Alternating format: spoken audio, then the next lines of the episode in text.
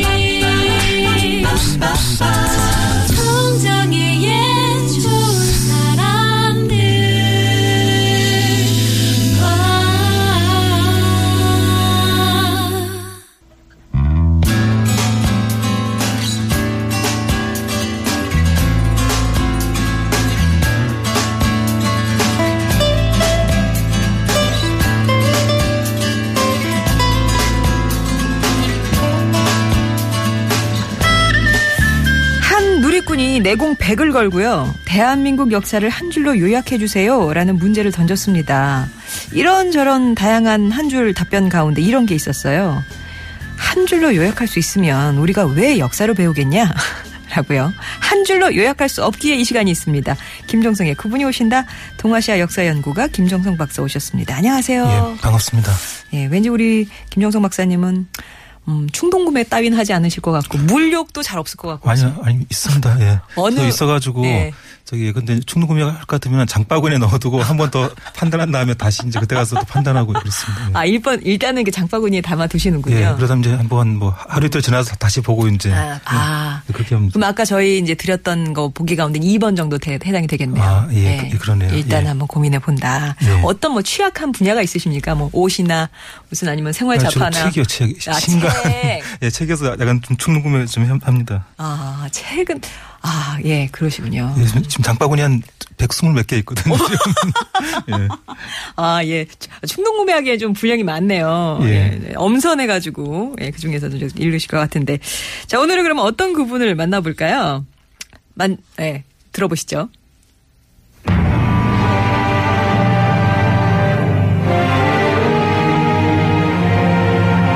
마치 한 편의 동화, 한 편의 소설처럼 영웅을 만난 여성이 있었다.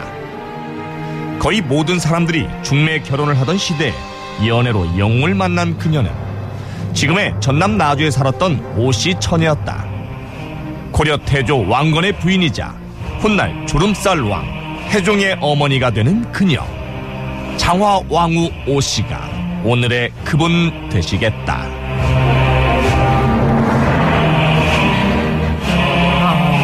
아, 오늘은 막그 동화처럼 예. 짝을 만난 어, 예. 장화 왕후 오씨 예 만나보겠는데 일단은 이제 그분의 아들이 해종인데 주름살 왕이라고요? 예, 그렇습니다. 아니 왜왜 이런 별명이 붙었을까요? 이 장화 왕- 왕후의 아들이죠. 이 고려 제2대 왕이 해종의 별명이 바로 이제 주름살 왕이었습니다. 이게 뭐 주름이 많아서 보다는요. 이게 아주 강했습니다. 주름 아주 인상적인 주름이 있었거든요. 그 고려사에 보시면은 이런 기록이 있습니다. 얼굴에 돗자리 무늬가 있다고 해서 주름살 왕이라 불렀다 했습니다. 그러니까 돗자리 무늬 때문에 이게 주름살 왕 이렇게 부른 건데요. 그러니까 주로 이게 해종을 비하하는 사람들이 그렇게 예, 부른 거죠. 음, 예. 해종이 근데 그렇게 비하, 그러니까 무시받을 만한 이유가 있었나요? 예, 있었습니다. 어, 태조 왕건의 장남이었거든요. 이 점은 문제가 없었습니다. 근데 이 외갓집이 약했습니다. 이 태조 왕건은 왕자가 20, 25명이거든요. 근데 그 25명이요. 이게 뭐 당연한 말이지만요. 아버지는 같은데 어머니는 다 다릅니다. 아, 그쵸. 예, 그래서 그 25명의 그 차별성은 그러니까 그, 그 중에 그 이 차별성은요. 어머니에 의해서 이게 예, 좌우가 됐습니다. 아. 어머니가 어떤 가문이냐 이게 이게 인생을 좌우했거든요. 근데 해종의 어머니는 나주 옷이었습니다. 근데 가문이 약했거든요. 아. 그래서 이 해종의 정치적인 배경도 약했습니다. 그래서 네, 무시를 당하고 이제 주름살 왕 이렇게 이런 별명까지 네, 붙었던 거죠. 예. 제가 만약 그 옷이라면 내 아들이 저렇게 주름살 왕이라고 비하다 진짜 많이 속상했겠습니다. 내가 힘이 없어가지고 우리 예, 아들이. 그렇겠죠. 예. 예. 아니, 근데 그 25명 왕자 중에 형제는 없었으니까 정말 25명 엄마가 다 아, 달랐습니까? 있, 있었습니다. 한 뭐 한 아, 네. 세 번째 부인 같은 경우는 한한 이 제 예, 좀그 왕자를 많이 낳아가지고 네네네네. 네, 그쪽은 네네네. 있었죠. 그런데 그 왕건의 부인이 많았다. 뭐 정치적인 이유입니다만 예. 어, 몇 명이나 있었나요? 왕건의 부인이. 네, 후궁 포함해서 총 29명이었습니다. 이 중에서 그 왕자 낳은 사람은 또 13명이었고요. 아 그렇구나. 그럼 그 부인들 중에서 어느 부인의 친정이 가장 든든했는데요? 네, 그 왕자 낳은 13명 중에서요, 이 세 번째 왕비였습니다. 어, 신명, 순성, 왕후, 유씨인데요. 가장 든든했죠. 이 장화왕후 씨는 그 서열은 두 번째 부인인데요. 하지만 힘이 없었습니다. 그래서 그 아들은 해종이 수모를 당한 거죠. 아니 근데 갑자기 궁금한데 왜 오 씨 앞에는 장화 왕후, 유 씨 앞에는 신명 순성 왕후 이렇게 길어요? 글쎄 모르겠습니다. 그 약간 좀 아무래도 이 타이틀이 긴 쪽이 더 힘이 좀 더 세죠. 그런가요? 예. 아 요게 또 힘을 나타내는 앞에 예. 이름이 길수록 예. 추측이죠. 아, 아닙니다. 보통 다 진짜 이제 진짜 그랬어요? 예, 존을 이제 어떤 그 이런 그 존칭하는 걸 더 줄수록에 더 이제 아무래도 힘이 더 더 센 쪽이었죠. 그렇구나. 예.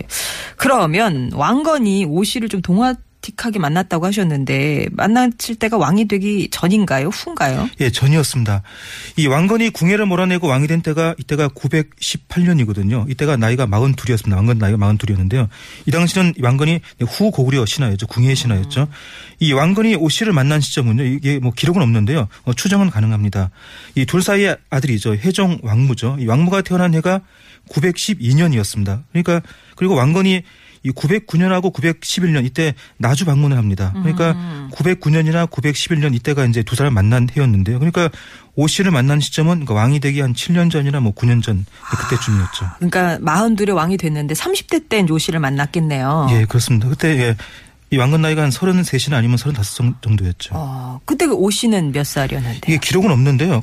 그때는 여성이 스물을 넘기면 이게 뭐 결혼 정령이 지나는 그런 시대였죠. 그래서 음. 또이 나주오씨 집안은 이게 기족 가문이기 때문에 기족 가문에서 딸이 뭐 결혼 정령이 지나는 예, 그런 경우는 거의 그 적거든요. 이제 아. 그걸 본다면은 그 왕건 만날 당시 오씨 나이가 한 뭐 많아봤자 한 10대 후반 정도 이렇게 되는 것 같습니다. 아, 그만 15에서 20살 가까이 예, 그 사이, 차이가 예. 나는. 어. 예, 예. 아까 그 서두에서 두 사람이 연애를 했다고 하지 않았습니까? 예. 만나는 게 어떻게 만나게 됐을까요? 네, 이게 그 기록에 과장이나 뭐 거짓이 있을 수는 있는데요. 이 고려사 기록만 놓고 보면은요, 이 장화왕후 오 씨의 꿈으로요. 네, 꿈으로 그 만남이 시작이 됩니다. 네, 그 만남 전에 그러니까 오 씨의 꿈이 있었던 거죠. 이 이때가 909년이나 911년인데요. 이 오 씨가 꿈을 꾸고요. 이 부모한테 이야기하는 그 장면이요. 이 고려사에 기록이 되어 있는데 이걸 네, 그거로 준비했습니다.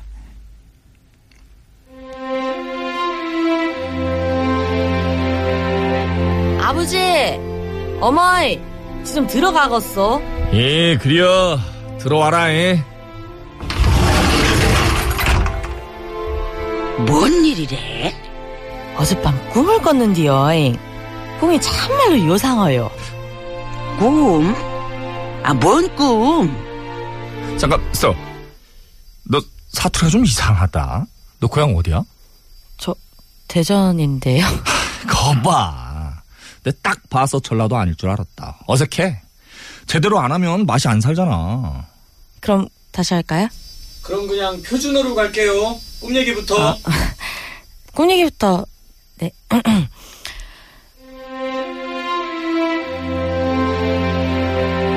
소녀가 간밤에 꿈을 꾸었사온데 그 꿈이 참 이상했습니다. 어서 말해보거라. 꿈속에서 요앞 영산포에 나갔는데 갑자기 하늘에서 막 용이 나타나는 거예요. 용이? 네. 용이 저한테 점점 가까이 다가오는데 너무 무서웠어요. 근데 그게 제 뱃속으로 쏙 들어오지 뭐예요? 얼마나 놀랐는지. 용이 제 뱃속으로 들어오는 순간 하, 너무 놀라서 잠이 확 깼어요. 어머머, 그 해괴한 꿈이네. 아니, 처녀 뱃속에 용이 들어오고. 가- 가만. 이거 태몽인데? 너 혹시? 어머니! 기이한 꿈이로구나. 용이 들어오는 꿈이면 범상치 않은데. 그래요? 어떤 꿈인데요? 그게.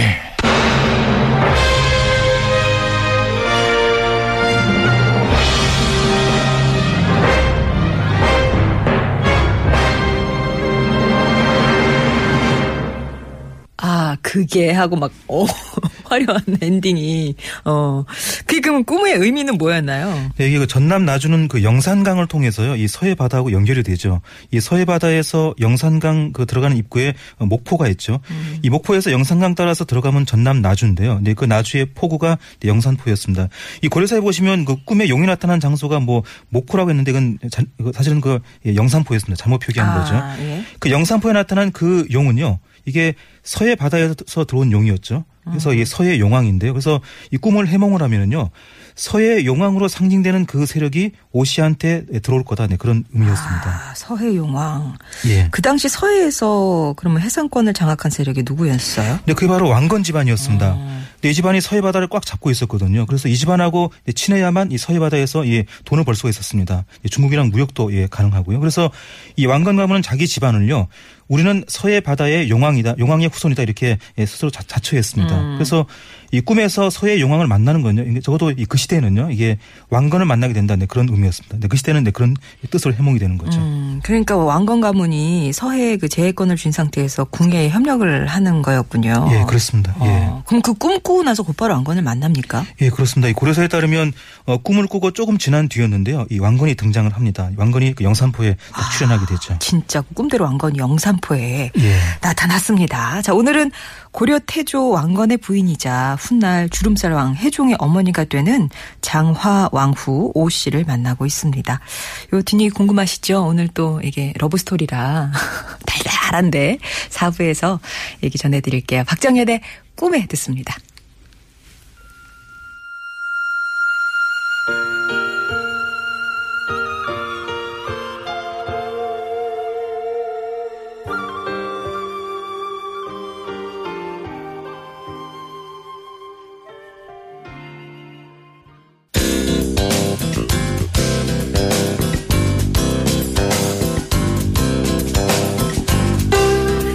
목요일에는 역사 속 그분을 만나고 있습니다. 김종성의 그분이 오신다. 오늘은 고려 태조 왕건의 부인이자 훗날 해종의 어머니가 되는 장화 왕후 오 씨를 만나고 있는데요. 꿈을 꿨어요. 그 어린 오 씨가. 예. 이때가 이제 왕건이 왕이 되기 한 뭐 수년 전. 7년, 9년. 예. 예, 그 정도 됐었고, 어, 영산포에서 만난 용이, 예, 뱃속에 들어오더라. 이라고 얘기하니까, 어, 그 용이 의미하는 건 이제 왕건이었고, 결국에는, 그죠? 예. 요게 이제 고려사에 기록이 되어 있다는 말씀이신 거죠? 예, 그렇습니다. 예. 그래서 진짜 얼마 뒤에 왕건이 영산포에 나타났더라. 그까지 이제 얘기를 말씀을 드리고, 4부로 넘어왔습니다. 근데 듣는 분에 따라서는, 예. 얘기가 좀, 응? 응? 조작된 게 아닌가. 음, 예. 그런 느낌을 가질 수도 있겠어요. 그 옷이 뭐 예를 들면서 그 집안에서 왕건에 좀 비위를 맞추느라 꿈 내용을 조작했을 수도 있지 않을까 이런 생각 드시지 않을까요? 예, 충분히 가능성이 있습니다. 이그 당시 그 나주 귀족들은요, 이 왕건하고 손을 잡아야 되겠습니다. 그래야만 이 서해 바다에서 이 그 돈을 벌 수가 있거든요. 그래서 어쩌면 이 나주 오씨 가문도요, 이 오씨와 왕건의 만남에 의미를 부여할 목적으로 네, 꿈 이야기를 꺼냈을 수도 있거든요. 하지만 뭐 또 꿈이 거짓이다, 또 그건 이 확실한 증거는 없고요. 이 그 당시 사람 들은 그, 그 꿈의 진실성에 대해서 아무런 또 의문이 없었습니다. 그래서 역사에 기록이 됐던 거죠. 예. 꿈을 꿨을 때가 909년이나 911년. 예. 음. 그럼 왕건이 신라랑 후백제를 통일한 해는 언제죠? 네, 왕건이 왕이 된 해가 918년이고요. 그리고 신라 흡수한 게 935년, 또 후백제 멸망시킨 게 936년이니까요. 그러니까 이 오씨랑 왕건이 만난 시점은 통일되기 한 25년 전이나 27년 전이었습니다. 예. 근데 후백제는 충청도 전라도 있고 예. 후 고구려는 북쪽에 예, 있었잖아요. 예, 맞습니다. 예. 그러면 나주는 후백제 땅에서도 후방에 이제 속하는 거고요. 그죠? 예, 그렇죠. 거기에다가 서해안에 있습니다. 어떻게 그러면 후 고구려가 충청도도 아니고 전북도 아닌 전남 나주를 차지할 수 있었을까요? 이 왕건 가문이 서해 바다에서 해상 활동을 했거든요. 이 서해를 거의 장악을 했습니다. 그래- 그래서 이 왕건은 함대가 있었거든요. 이 해군 함대가 수군 함대가 있었습니다. 어. 그래서 이 충청도랑 전북을 지나서요. 이 전남 나주 공격이 네, 가능했습니다. 네, 그래서 벌인 게 바로 이 나주 상륙이었죠. 이게 성공을 하고요. 네, 그래서 이 후 고구려가 이 전남 나주 그 이남 지- 지방을 차지한 거죠. 아, 그러니까 후백제 위에도 후 고구려가 있고 후백제 예. 밑에도 후 고구려가 있는 그런 상황이네요. 예, 그렇습니다. 그래서 후백제 동쪽은 신라였죠. 이 그런 상태에서 후백제 남과 북에 후 고구려가 있는 그런 상황이었습니다. 이 그전만 해도 이 후백제가 훨씬 아주 유리한 상황이었습니다. 어. 근데 이 나주 상륙을 계기로 해서요. 후백제가 견제를 받습니다. 예, 그리고 또 이걸 계기로 해서 이 왕건이 네, 궁의 다음 2인자가 되고요. 그래서 나주는 왕건한테 아주 특별한 그러네요. 곳이었죠. 그 나주 상륙 작전이 성공하는 바람에 아주 특별한 예. 곳이 됐습니다. 그럼 후백제 그 서해안에 항구가 또 여럿 있었을 거 아니에요? 예, 그랬죠. 근데 그 중에서 왜 하필 또 나주를 상륙 장소로 선택을 했을까요? 네, 이 작전이 후백제 후방에 침투하는 거였습니다. 그래서 이 현지 귀족들의 반응이 되게 중요했거든요. 만약에 이 현지 귀족들이 후백제 편을 들게 되면 이 그래서 이 견원 편을 들게 되면 이 왕건의 승리가 힘들어지겠죠. 그래서 음. 근데 이 전남 나주의 귀족들은요. 이 서해 바다에서 장사를 했습니다. 무역을 했습니다. 이 중국하고도 무역을 했는데 그래서 음. 이 돈을 벌려면 이 부득이 왕건하고 협력을 해야 되겠습니다.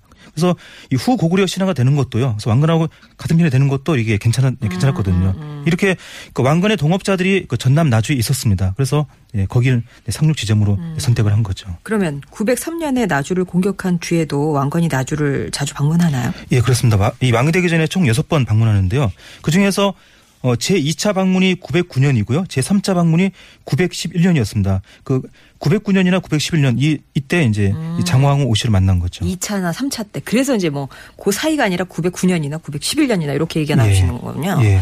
그러면 오 씨가 꿈을 꾼 뒤에 뭐 영상포에 왕건이 나타났다 이제 그 얘기 예. 하셨는데 조금 더 해주세요. 네, 이게 100% 진실인지는 알 수가 없고요. 이 기록만 보면은요. 아주 순전하게 우- 우연으로, 우연으로 이 만남이 성사가 됩니다. 어. 어, 이 왕건이 함선을 타고요. 서해 바다에서 목포로 들어갑니다. 이 목포에서 영산강을 따라서 들어가고요. 그리고 이 나주 영산포에 상륙을 하거든요. 네, 그 직후에 만나게 되는데요. 이때 왕건은 나이가 33 아니면 35살이고요. 어, 직책은 네, 해군 대장군, 그러니까 수군 대장군이었습니다. 이 고려사를 근거로 해서 이 상황을 네, 극으로 준비했습니다.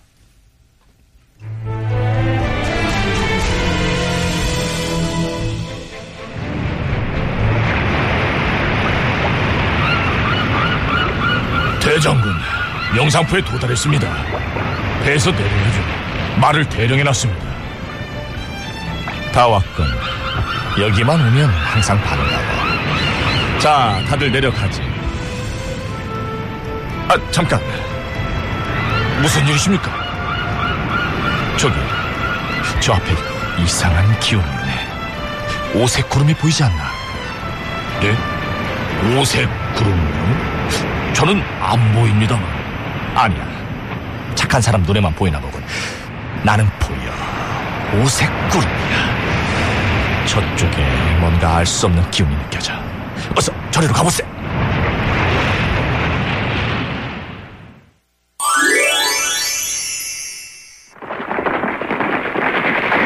와, 와.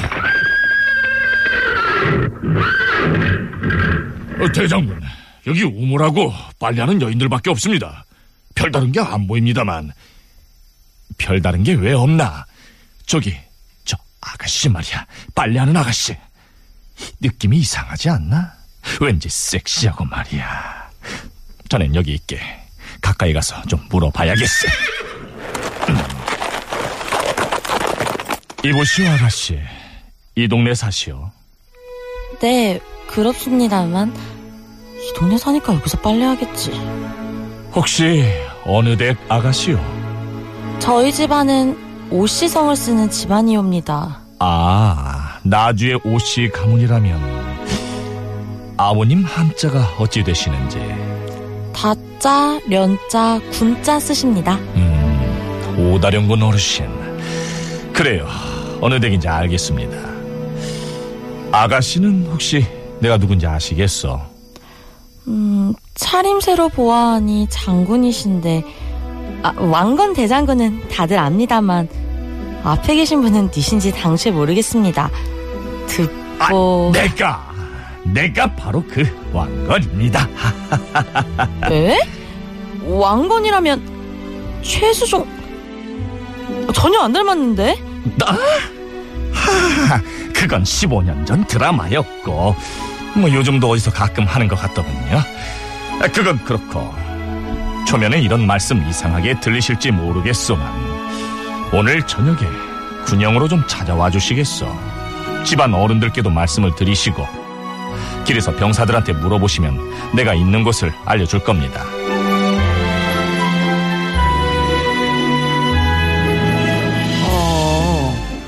되게 막 첫눈에 반한 그런 느낌으로 가네요, 예, 왕건이. 예, 그렇게 예, 기록상 그렇게 돼 있습니다. 어, 예. 그러니까 지난주에 저희가 이제 박열과 가네고 후미코 얘기도 전해드렸는데, 이 뭐 시원시원하게 가까워집니다. 예, 그렇습니다. 아무래도 왕건이 그 예, 점령군 장군이었죠. 그래서 그랬을 건데요. 이 가네코 후미코와 박열은요 그런 권력 관계 없이 시원하게 또 만났는데, 근데 오씨 왕건은 예, 또 다르게 이 상하 수직 관계였습니다. 그래서 이것 때문에 쉽게 또 만나게 되죠. 음. 아. 근데 누구 얘기인지 모르겠는데 어느 뭐 장군이 우물가에서 아가씨한테 물 좀 달라고 하니까 뭐 버들잎을 띄워서 줘- 이 얘기 있지 않습니까? 이게 아, 예. 누구 얘기지? 예, 이게 그, 예, 그 얘기가 그 다산 정약용의 문집인데 이게 다산 시문집에 나옵니다. 그 조선태조 이성계가요. 그 두 번째 부인이죠. 이 신덕왕으로 만났을 때 그때 얘기인데요. 이성계가 목이 말랐고요. 네, 물을 달라 부탁을 합니다. 그러자 이 처녀 시절의 신덕왕후가요. 이 생수병을 주는 게 아니고요. 이 버들잎을 딱 띄워줍니다. 그래서 이성- 이성계가 화를 내죠. 목마라 죽겠는데 이게 뭐 하는 거냐. 그러니까 급히 드시면 체합니다. 뭐 걱정돼서 그런 거다. 아, 예, 딱 그, 아, 예. 아. 감동을 하죠. 근데 이 고려태조 이 왕건 경우도요, 또 비슷한 추억이 있습니다. 이 장화왕후 씨가 두 번째 부인이죠. 근데 이 첫 번째 부인이 신의 왕후 류씨인데, 이- 그 류씨가 아니라 류씨입니다. 음. 예. 이 왕건이 신의 왕후를 만나는 상황도 또 이- 이성계랑 비슷했습니다. 아, 그러면 지금 이거 저기 오 씨를 만날 땐 이미 그 신의 왕으로 류 씨랑 결혼을 한 상태인가요? 예, 그렇죠. 아, 유, 유부남이었죠. 아, 근데 어, 그쵸. 예, 괜찮. 음, 참. 예. 그럼 신의 왕후 류 씨와 왕건이 만날 때 상황은 어땠는데? 여기 그 고려사에 보시면은요, 이, 이 왕건이 경기도 개풍군을 지나뛰었습니다. 개풍군은 지금의 개, 예, 개- 예, 개성 서쪽이죠. 거기 버드나무가 있고요. 근데 그 아래 시냇가가 있었습니다. 그래서 잠깐 네, 쉬고 있는데, 근데 그 앞에 신의 왕후 류 씨가 딱 지나갑니다. 길가에 서 있었거든요. 이 왕건이 뚫어져라 또 쳐다봅니다. 어, 딱 보니까 괜찮다, 뭐 덕이 있어 보인다 그런 느낌이 받습니다. 그래서 또 이게 예, 대화를 겁니다. 그 영화 친구의 대사죠. 부모님 뭐 하시냐, 아, 버지뭐 하시냐 그 묻습니다. 그러니까 답변이 이 동네 기족이다 답변을 듣고요. 그래서 곧바로 자기 부대를 끌고요. 근데 그 집에 갑니다. 또 대환영을 받고 여기서 성사가 되죠. 이건 첫 번째 부인입니다. 아, 왕건은 마음에 드는 여자 만나면 아버님 뭐 하시냐, 아버님 함자 어떻게 아, 예. 되시냐고 그렇게 예. 물어보네요. 예, 스타일이 예. 그렇네요. 왕건이니까 어떻게 보면 물 옆에서 어, 부인 두 명을 만난 거잖아요. 예, 이성계도 우물가에서 두 번째 부인을 만났다고 하고. 예, 그게 그 당시 물의 이미지가요. 이게 풍요, 뭐 생명 그런 거였습니다. 그래서 이 물가에서 만나는 거는요, 뭔가 이렇게 생명력 있고 또 이 풍성한 느낌을 줬거든요. 근데 이 왕건이나 이성계가 물가에서 만난 여성들은요, 특징이 있습니다. 평민보다는 지위가 높, 높은데요. 이 귀족 중에서는 좀 지위가 약간 낮습니다. 그래서 이 물가에서 만난 걸 강조를 하고요. 또 이 만남을 약간 포장한 건데요. 그러니까 지위가 낮은 걸 이렇게 포장을 했습니다. 그러니까 이런 걸 감안한다면은 이 왕들이 물가에서 부인 만났다 이건 약간 좀 이야기에 과장이 있을 수가 있습니다. 아. 자, 그럼 다시 오씨 얘기로 돌아가서 왕건이 오시더러 자기 숙소에 좀 와달라 그랬잖아요. 예, 예, 그랬죠. 예. 그러면 그때 해종을 잉태했습니다. 아, 네. 바로 그 만남을 계기로 해가지고 이 왕건의 장남이죠. 이 회정 회정 왕무가 이 출생을 하는데요. 근데 이 회정은 장남이지만요. 이 외갓집이 약했습니다. 그래서 후계자가 되기가 힘들었거든요. 그래서 이 부모님인 오 씨와 왕건도요. 이 회정을 공개적으로 예, 밀어주지 못했습니다. 음. 예, 결국에 그 당시 개국공신이었습니다. 이 박순희가 이 힘을 써줬고요. 그래서 후계자가 됐죠. 아주 힘들게 왕이 됐습니다. 아. 해종의 주름살은 그럼 태어날 때부터 그랬던 건가요? 예, 그렇습니다. 이 태어날 때부터 이, 그, 이 돗자리 무늬가 있었거든요. 그래서 이 별명이 주름살 왕이었죠. 근데 사실 그 별명은요, 사실은 이게 해종보다는 어머니 오씨에 대한 모독이었습니다. 이 왕건과 오씨가 처음 만난 그 방이요, 그 장소 그 방이요, 바로 이, 예, 돗자리 방이었습니다. 돗자리 방? 예, 그 돗자리 깔린 방이었던 거죠. 아. 예, 반대파들은 네, 그 방이 돗자리 방이었다. 이 그거 하고요. 또 해종 얼굴에 돗자리 무늬가 무늬가 있었다. 이걸 그 연결을 합니다. 그래서 이야기를 하나 또 지어내는데 이런 이야기였습니다. 어, 왕건은 오씨 가문이 약하기 때문에 오씨한테 애가 생기는 걸 싫어했다. 그래서 임신시키지 않기 위해서 애를 썼고 어, 그 결과물이 돗자리 위에 나타났다. 하지만 오씨는 임신할 목적으로 돗자리에 손을 대고 자기 몸에 넣었다. 그 결과 해종이 임신됐다. 그때 해종이 잠시 돗자리에 떨어졌기 때문에 얼굴에 돗자리 무늬가 있는 거다. 이런 이야기를 또 지어냈습니다. 아주 황당한 이야기였죠. 그러니까 이게 약간 논리적으로는 좀 이해가 안 가는 예. 그런 하여튼 그런 얘기를 지어낼 정도로 오시를 좀 싫어하는 반대파들이 있었다. 예. 예. 듣고 보니까 이제 주름살 왕이란 별명은 어떤 뭐 신체 비하적 표현이 아니라 해종과 나주 오씨한테 아주 모욕적인 그런 말이었군요. 예, 그렇습니다. 그 정도로 또 해종이 또 힘이 없었고요. 그래서 이 왕이 된 뒤에도요. 이복 동생들이 항상 또 괴롭힙니다. 음. 하지만 이 대응을 못했죠. 왕인데도 대응을 못했습니다. 그래서 어, 마음의 병이 쌓이게 되고요. 그래서 임금된 지 2년 뒤였습니다. 어, 세상을 떠나게 되거든요. 이때 나이가 혜종이 34이었습니다. 이오 씨와 왕건의 만남은 참 한편의 동화 같았는데 하지만 네, 그 사랑의 결과 태어난 그 혜종은요 이 비운의 삶을 살았습니다. 아주 그- 그렇게 해서 그렇게 살다가 네, 세상을 떠나게 됐죠. 네. 자, 오늘은 왕건의 두 번째 부인 장화왕후 오씨, 나주오 씨, 오씨 만나봤는데요. 김정성 박사님도 이렇게 운명을 꿈꾸십니까? 아, 모르겠습니다. 예. 동아틱한 만남을 막 아, 아니, 아닙니다. 어, 꿈에 뭐 용이 나온다든가 뭐 그런 거 없으셨나요? 예. 네, 없었습니다. 네, 예. 알겠습니다. 다음 주에 뵙겠습니다. 예, 고맙습니다. 예. 리안나입니다. We found love.